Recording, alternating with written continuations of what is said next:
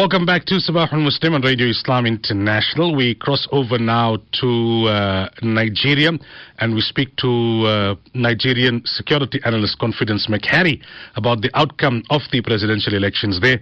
Uh, while 25 million voters out of the 87 million registered took part in Nigeria's elections on the 25th of February, opposition parties are now challenging the results in the country's Supreme Court, claiming the electoral body breached the law and its own rules. This comes after Bola Tinubu of the ruling party, the All Progressive Congress, won 37% of the vote. Uh, Confidence, a very good morning to you and welcome to Radio Islam International.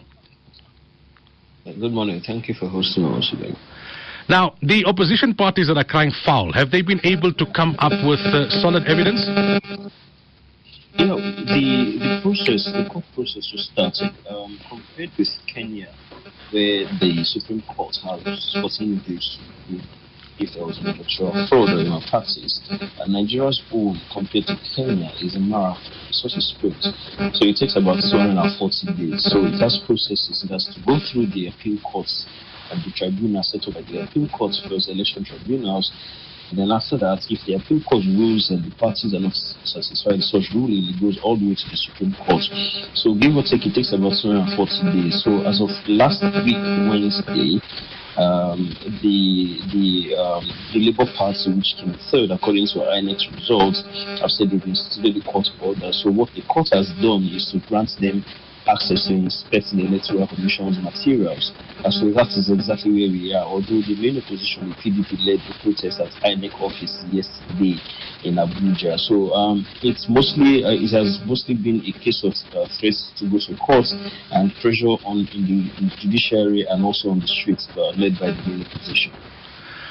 So we know that Bola Tinubu has been declared the winner, but only 25 million out of 87 million registered voted, and he got 37% of that vote. Does this, does this diminish the, the, the, the, the, the victory in any way? Yes, in some way it does. Uh, Nigeria's presidents have been fighting for, have been battling legitimacy issues for some time.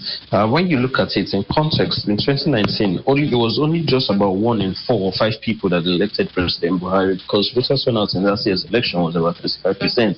But there was um, there were there uh, there was a little bit of optimism that 2023 was going to be different because there was renewed interest in voter registration, collection of voters card, and also turnout on election day. This is something we saw.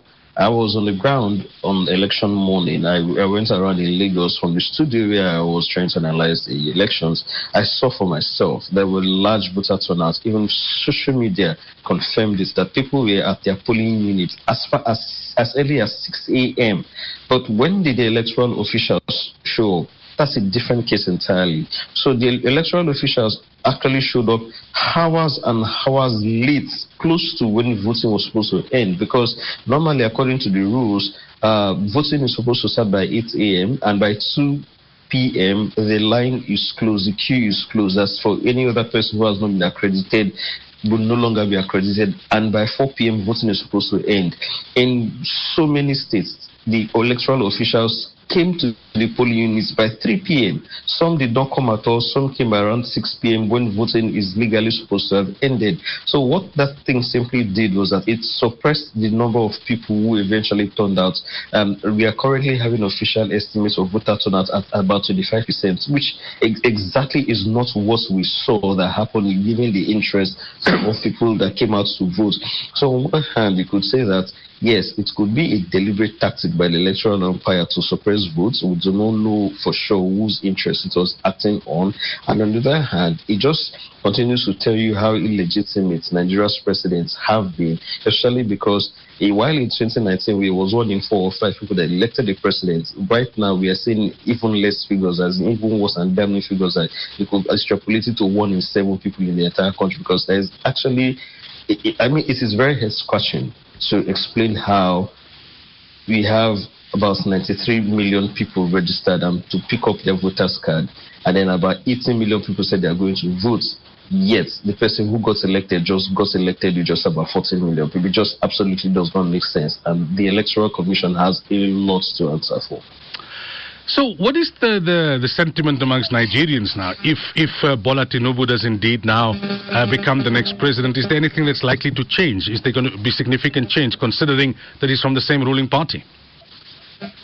Yeah, um, the the Bola Tinubu's uh, slogan has been uh, renewed hope. Um, for the Buhari administration, it was mostly a case of change from the previous way of doing things. Um, not many people, I, I, can tell you this, not many people really have that much hope uh, in an APC-led government, and you could see it from uh, the way many people voted. Um, there are many people, there are many people that feel that if the elections were held in a free, fair and credible manner that the APC was going to lose, and that the only reason why the APC uh, won was because of tactical voter suppression using delayed logistics and uh, violence in many parts of the opposition strongholds, especially in the south. You know, but um, essentially, what the what many of people, including the markets, are looking like is what Bola Tinubu's economic policies will be.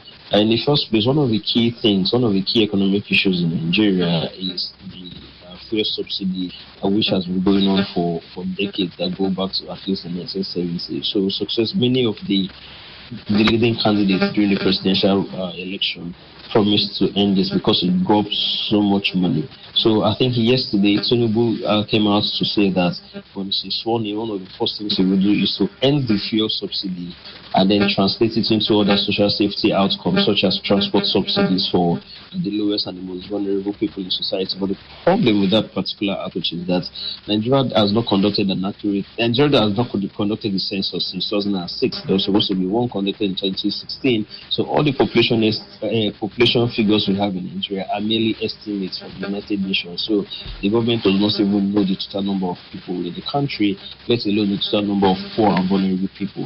There have been other attempts by the government to actually use social safety nets to cover the poor and vulnerable, but it ended up in immense corruption where such money are diverted.